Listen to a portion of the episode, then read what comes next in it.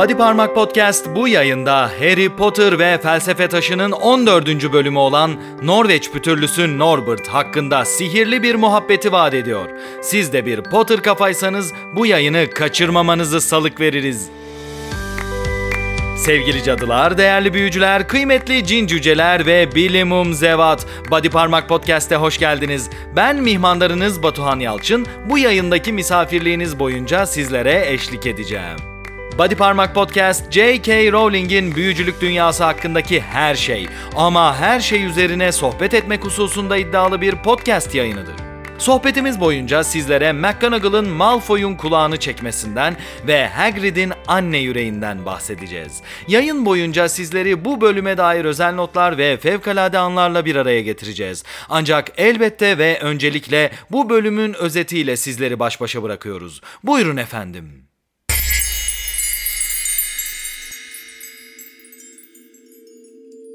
Harry Potter ve Felsefe Taşı 14. Bölüm Norveç pütürlüsü Norbert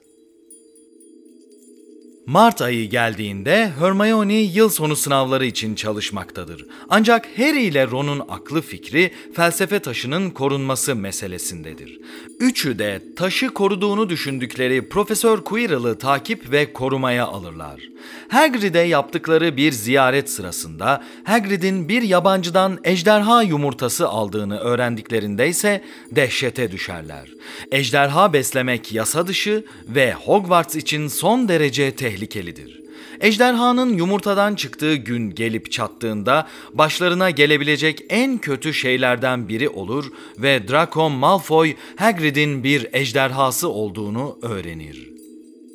Her geçen gün büyüyen ejderha Norbert, Hagrid'in kulübesine sığmaz olduğunda Harry, Ron ve Hermione onu yeni bir plana ikna ederler. Plana göre Norbert daha tehlikeli hale gelmeden onu Ron'un ejderhalar üzerine çalışan abiyi Charlie'nin yanına Romanya'ya göndereceklerdir. Charlie'nin arkadaşları bir cumartesi gecesi Hogwarts'ın en yüksek kulesinden Norbert'ı teslim alacaklardır. Malfoy'un bu planı öğrenmesine ve hatta Profesör McGonagall'a bunu söylemesine rağmen görünmezlik pelerini sayesinde hiçbir sorun olmadan Norbert'ı teslim ederler. Plan başarılı olmuştur. Ancak ejderhanın gidişinin ardından Harry ve arkadaşları yatakhane dönüşünde hademe filçe yakalanırlar. Zira ejderhayı teslim ettikten sonra temkinsiz davranmışlar ve görünmezlik pelerinini en yüksek kulede unutmuşlardır.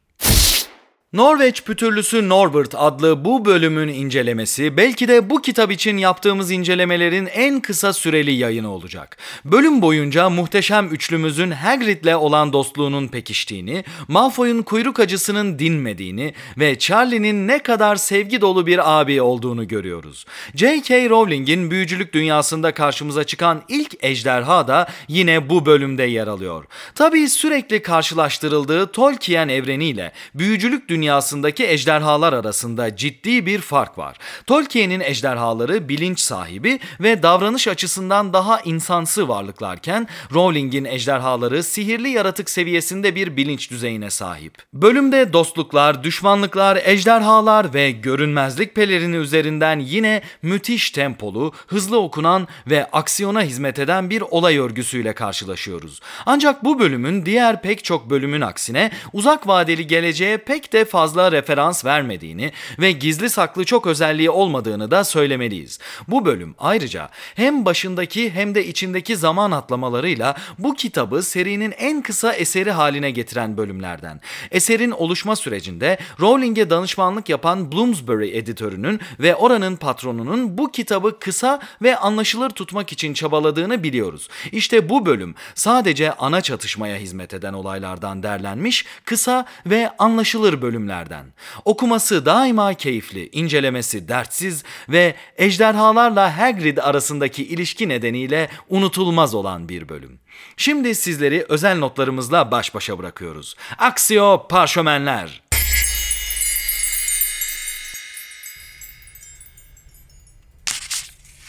Quirrell sandıklarından da cesaretliydi galiba. Daha sonraki haftalarda gittikçe zayıfladı, sararıp soldu ama pek boyun eğmişe benzemiyordu.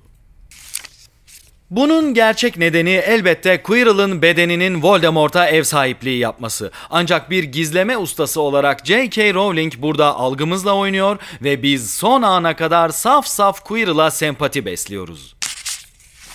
Hermione sınavlara daha yüzyıllar var. 10 hafta diye kestirip attı Hermione. Yüzyıllar değil. Nicholas Flamel için bir saniye sayılır. Azkaban tutsağından öğrendiğimize göre Hogwarts'ta sınavlar Haziran ayının ilk iki haftasında yapılıyor. Demek ki bu bölüm aşağı yukarı Mart ayı ortası yahut sonunda bir yerlerde geçiyor. Niye mi temize çekiyorum? Çıldırdın mı sen? İkinci sınıfa geçebilmek için bu sınavları vermek gerek. Hermione haklı. Gerçekten de sınıf geçebilmek için iyi notlara sahip olabilmek gerekiyor. Hogwarts'ta sınıfta kalma ve sınıf tekrarı mevcut. Tabii bir de Marcus Flint olayı var. İlk kitabın ilk baskısında bir Slytherin olan Flint'ten 6. sınıf öğrencisi olarak bahsediliyor. 3. kitaba geldiğimizde Flint'in hala okulda olması üzerine sorulan bir soruya yazarımız Rowling Marcus Flint'in sınıf tekrarı yaptığını söyleyerek cevap veriyor. Her ne kadar ilk kitabın sonraki baskılarında Flint için 5. sınıf öğrencisi ibaresi kullanılıp bu hata düzeltilse de Rowling'in bu beyanı Hogwarts'ta sınıf tekrarı olduğunun bir kanıtı.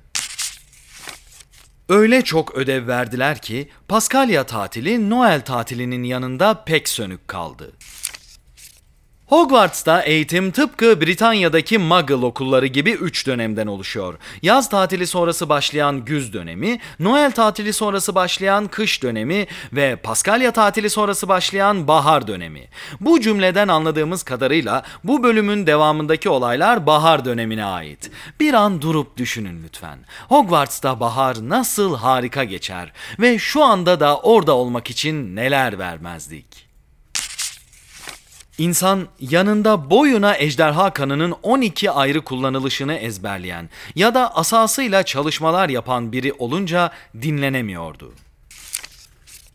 Ejderha kanının 12 ayrı kullanılışını keşfeden kişi elbette Albus Dumbledore. Her ne kadar Hermione bu 12 özelliği ezbere bilse de biz bilmiyoruz. Rowling hiçbir zaman tamamen açık etmediği bu sır hakkında sadece film senaristi Steve Klove'u bilgilendirmiş bulunuyor. Sınavlarda bile sorulmayan ve Hermione'nin işgüzarlık olsun diye ezberlediği bu 12 madde hakkında bizim tek bildiğimiz şey ejderha kanının 12. özelliğinin çok iyi bir temizlik temizleyici olması ve onunla fırın, kazan ve benzeri yüzeyleri kusursuzca temizleyebildiğimiz. Ha, bir de 6. kitapta öğreniyoruz ki ejderha kanı çok pahalı bir ürün. E, yani bir zahmet. Binbir büyülü ot ve mantarda geyik otunu arıyordu Harry. Geyik otu Girit adasından çıkan hayli hikmetli bir büyülü ot. Adını Dikti dağından alan ve Yunanca'da Diktamo adı verilen bu ot afrodizyak etkisinden tutun da romatizmaya şifa oluşuna dek çok geniş yelpazede faydalara sahip. Nereye dikerseniz dikin yetişen bu şifalı ot Melez Prens'in 24. bölümünden bildiğimiz üzere her türlü yarayı iyileştiren bir özelliğe sahip. Ayrıca yaşayan ölüm yudumu iksiri yapmak isterseniz yine yine bu malzemeye ihtiyacınız var. Geyik otu her büyücünün evinde bulunması gereken bir şey. Ama yasalarımıza aykırı bu, dedi Ron. Ejderha yetiştirmek 1709 Büyücüler Kongresi'nde yasaklanmıştı. Herkes bilir bunu. Bahçelerimizde ejderha beslemeye kalkışacak olsaydık Muggle'lar hemen fark ederdi bizi. Ron'un bile bildiği ve burada bahsettiği 1709 Büyücüler Kongresi hayli önemli bir toplaşma. 1692 yılında Uluslararası Büyücüler Konfederasyonu büyük bir karar alarak büyücülük dünyasının Muggle dünyasından gizlenmesine hüküm veriyor. İş bu tarihten itibaren bildiğimiz anlamda sihir bakanlıkları kurulmaya ve uluslararası gizlilik nizamnamesi işlemeye başlıyor. İşte burada bahsi geçen 1709 Büyücüler Kongresi 1692 yılında yılında verilen kararın ardından kimi hükümlerin düzenlenmesi amacıyla toplanmış bir kongre. Ejderhalar meselesi de bu kongrede tam olarak karara bağlanıyor. Bunu Ron bile bildiğine göre büyücü aileleri içinde bol bol bu olaylardan bahsediliyor olsa gerek. Kazandım, dedi Hagrid. Dün gece. Köye inmiştim bir iki kadeh bir şey içeyim diye. Yabancının tekiyle kağıt oynadık. Ne yalan söyleyeyim. Bundan kurtulduğuna sanki sevindi. Öncelikle çöp kutusu kapağı boyutundaki elleriyle Hagrid'i kağıt oynarken düşünmek gerçekten biraz gülünç. İkinci olarak burada bahsi geçen köy Hogsmeade ve Hagrid'in gittiği bar elbette Domuz Kafası. Zaten barın adını bu kitabın 16. bölümünde öğreniyoruz. Ancak Hogsmeade'i 3. kitaba dek görmeyeceğiz. Bu özel notta değineceğimiz bir diğer şey ise ejderha yumurtasını Hagrid'e veren yabancının çok büyük ihtimalle Quirrell olduğu. Zira Voldemort güdümündeki Quirrell felsefe taşına ulaşmak için her yolu deniyor. Yumurtayı ateşe tutacaksın. Çünkü anneleri boyuna alev üflüyor onlara. Çıkınca da yarım saatte bir piliç kanı karıştırılmış bir kova konyakla besleyeceksin. Buradan ejderhaların anne sütünün piliç kanı ve konyak içerdiği çıkarımını yapabiliriz. Eh, ejderhaların doğal ortamında nelerle beslendiğini hayli merak ediyoruz doğrusu. Pek mutlu görünüyordu ama Hermione öyle düşünmüyordu. Hagrid dedi. Sen ahşap bir evde oturuyorsun. Hagrid'in evi gerçekten ahşaptan. Ancak bu kitaplarda yani gerçek Harry Potter eserlerinde böyle. Elbette beyin yerine sil tutmuş Amerikan futbol topu taşıyan gebeşler tarafından yapılan Harry Potter filmlerinde Hagrid'in evi bile yanlış. Filmlere göre Hagrid'in kulübesi taştan bir yapı. Şu Harry Potter filmleri gerçekten iğrenç eserler. Görünmez olduklarını unutup karanlıkta bir yere saklandılar. On adım kadar ötelerinde belli belirsiz iki gölge vardı. Bir fener ışıdı. Profesör McGonagall sırtında ekose bir sabahlık, saçlarında bir file, Malfoy'un kulağına yapışmıştı. Herhangi bir çocuğa fiziksel bir müdahalede bulunulduğunu gördüğümüz nadir Harry Potter satırlarından biri daha karşımızda. Sevgili Minerva'mız Profesör McGonagall burada Malfoy'u kulağından çekiyor. Hiçbir şekilde fiziksel müdahaleyi ve şiddeti onaylamayan Potter kafalar olarak burada McGonagall'ı biraz ayıplıyoruz. Her ne kadar Malfoy insanı delirtecek düzeyde gıcık biri olsa da şiddetin her türlüsüne karşıyız.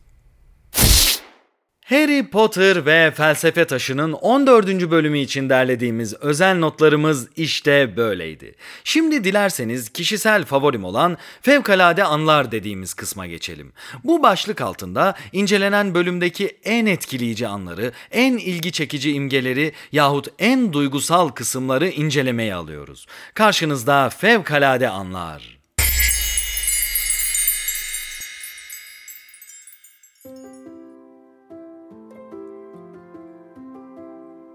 Sizlere bu bölüm için aktaracağımız tek fevkalade an Harry Potter'ın Hogwarts'taki dostluk ve düşmanlıklarının onun yandaş ve karşıtlarının muazzam bir özeti olabilecek bir an. Bu fevkalade anda Harry her zamanki gibi en yakın dostlarıyla oturmuş, hepsinin başını belaya sokacak işler çevirirken en büyük rakibi Malfoy'a yakalanıyor.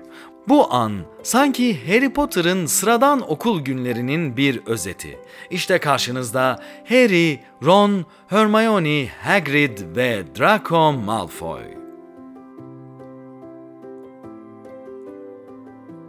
Endişe edecek bir konu daha çıkmıştı şimdi. Biri Hagrid'in kulübesinde yasal olmayan bir ejderha beslediğini anlarsa ne olacaktı? Bir akşam dağ gibi ödevlerle boğuştuktan sonra Ron iç çekerek "Huzurlu yaşam dedikleri nasıl bir şey acaba?" diye sordu. Hermione, Harry ile Ron'un zaman cetvellerini de temize çekmeye başlamıştı. Bu ikisini de çıldırtıyordu. Bir gün Hedwig kahvaltıda bir başka not daha getirdi Hagrid'den.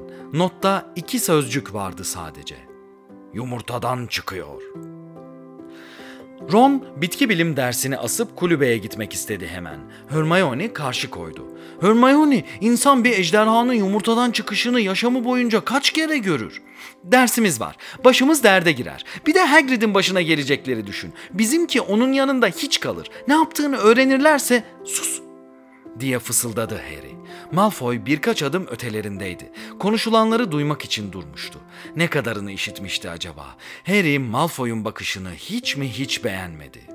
Ron'la Hermione bitki bilim dersine kadar tartıştılar. Sonunda Hermione ders arasında onlarla birlikte kulübeye gitmeye razı oldu. Şatonun çanları çalınca malalarını hemen bıraktılar, bahçeyi geçip ormanın kıyısına koştular. Hagrid onları karşıladı. Kıpkırmızı kesilmişti. Heyecanlıydı. Çıktı çıkacak. Onları içeri aldı. Yumurta masanın üstündeydi. Derin çatlaklar vardı kabuğunda. İçinde bir şeyler kıpırdıyor, garip tıkırtılar duyuluyordu. İskemlelerini masaya yanaştırdılar, soluklarını tutarak bakmaya başladılar. Ansızın bir kazıma sesi geldi kulaklarına. Yumurta kırılıverdi. Bebek ejderha masaya düştü. Pek güzel olduğu söylenemezdi. Harry kırık, siyah bir şemsiyeye benzetti onu. Kılçıklı kanatları incecik simsiyah bedenine göre çok büyüktü. Geniş delikleri uzun bir burnu, boynuzları patlak turuncu gözleri vardı. Hapşırdı. Birkaç kıvılcım fışkırdı burnundan. Ne kadar güzel değil mi? diye mırıldandı Hagrid. Okşamak için elini ejderhanın başına uzattı. Bebek sivri dişlerini göstererek onun parmaklarını kapmaya kalktı. Hagrid, Şuna bakın annesini nasıl tanıdı? Dedi. Hagrid, dedi Hermione. Norveç pütürlüleri ne kadar çabuk büyüyor biliyor musun? Hagrid tam yanıt verecekti ki Betty benzi atıverdi. Ayağa kalkıp pencereye koştu. Ne oldu? Biri pencerenin arasından bakıyordu. Bir çocuk okula doğru koşuyor. Harry kapıya fırladı hemen. Dışarı baktı. Ne kadar uzakta olsa da tanırdı onu. Malfoy ejderhayı görmüştü. Body Parmak Podcast'te bugün sizlere ejderha seven erkeklerin hassas yönlerinden ve Hermione olmasa oğlanların sınıf geçemeyeceğinden bahsettik. Harry Potter ve Felsefe Taşı'nın 14. bölümü olan Norveç pütürlüsü Norbert üzerine söyleyeceklerimiz bundan ibaretti. Siz Potter kafalar da hayvan haklarını savunuyor görünmek için sosyal medyada duyar kasmak yerine tuttunuz bizi dinleme inceliği gösterdiniz. Sağ olun, var olun efendim. Bize daima bodyparmak.com adresinden ulaşabilirsiniz. Gelecek yayınlarımızda da Harry Potter ve büyücülük dünyası üzerine sihirli sohbetler etmeye devam edeceğiz. Tekrar görüşünceye dek hoşça kalın ve unutmayın. Hogwarts'ta isteyen herkese yardım edilir.